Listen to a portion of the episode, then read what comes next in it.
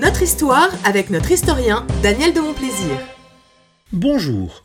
Deux fois n'est pas coutume.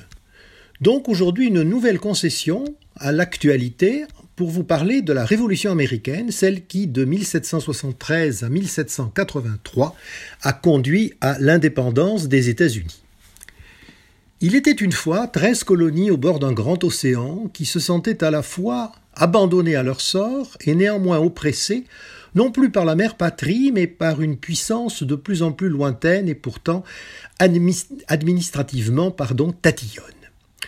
Du sud au nord, il y avait là la Georgie, la Caroline du Sud, la Caroline du Nord, la Virginie, le Maryland, le Delaware, le New Jersey, le Connecticut, New York, Rhode Island et le Massachusetts, le New Hampshire et la Pennsylvanie. Toutes ces colonies totalisaient ensemble vers 1775 environ 2 millions d'habitants et se sentaient de plus en plus éloignées de l'Angleterre, car leur population était devenue très diverse à cause de l'immigration. Elle comprenait une bonne dizaine de nationalités européennes, donc un fort mélange ethnique, certainement à l'origine, en tout cas en partie à l'origine, de la volonté de se séparer de l'Angleterre.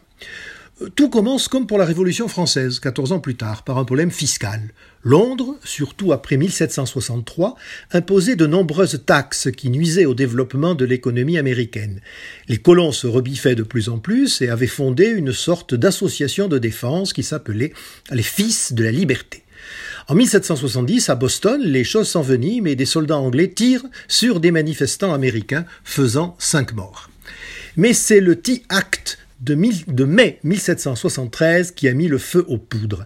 La possibilité pour la Compagnie anglaise des Indes orientales, qui était alors en grande difficulté financière, lui avait été offerte de vendre son thé en franchise de droit alors que les commerçants américains restaient soumis à une taxe.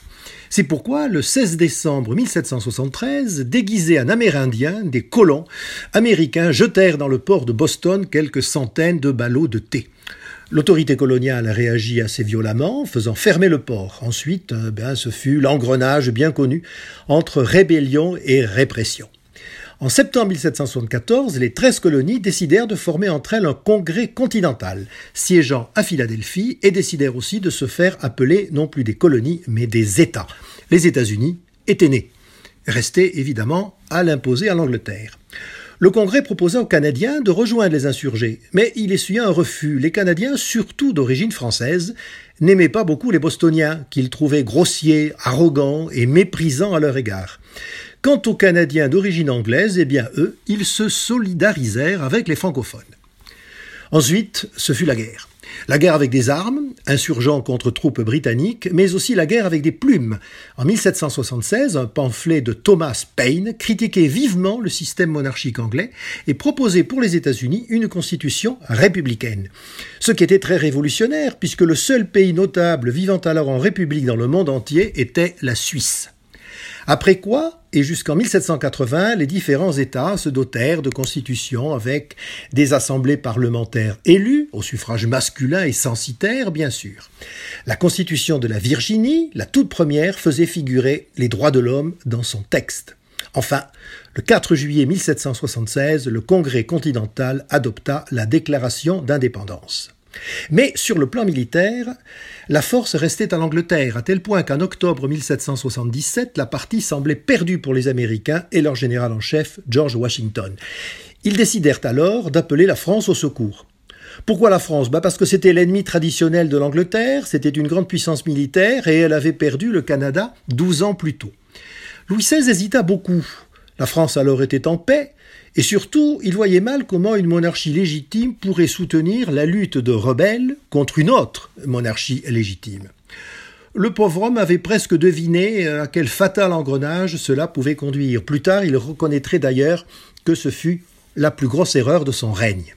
Mais l'opinion publique et la Cour, séduite par le bagou de Benjamin Franklin, emporta la décision. La cause américaine était très à la mode en France ainsi. La plus vieille monarchie d'Europe s'est-elle chargée de faire triompher la première grande république de l'histoire. Puisque de 1778 à 1781, les troupes anglaises, bien que très opiniâtres et très bien organisées, ne cessèrent de reculer. La bataille de Yorktown, en octobre 1781, sonna le glas des espoirs britanniques. La Chambre des communes à Londres décida alors, en février 1782, d'arrêter la guerre. Puis on négocia. On négocia à trois, les insurgés américains, l'Angleterre et la France, qui paraissait la grande victorieuse dans cette affaire. L'indépendance des États-Unis fut ainsi reconnue par le traité de Paris, conclu à Paris, comme son nom l'indique, le 3 septembre 1783, en même temps que la paix était rétablie. La Révolution américaine allait longtemps servir de modèle, car elle conjuguait deux phénomènes majeurs. Le premier, c'est la décolonisation, dont elle posa la première pierre et qui ne s'acheva dans le monde que deux siècles plus tard, lorsqu'en 1976, les dernières colonies portugaises devinrent indépendantes. Et puis deuxièmement, la démocratisation de la société, désormais inséparable des libertés publiques, puisque les deux seules puissances qui ont essayé de dissocier démocratie et liberté, à savoir l'URSS et la Chine, se sont cassés le nez sur cette contradiction. Aujourd'hui reste encore Cuba, mais tout espoir n'est pas perdu. Au revoir. C'était notre histoire avec notre historien Daniel de Montplaisir.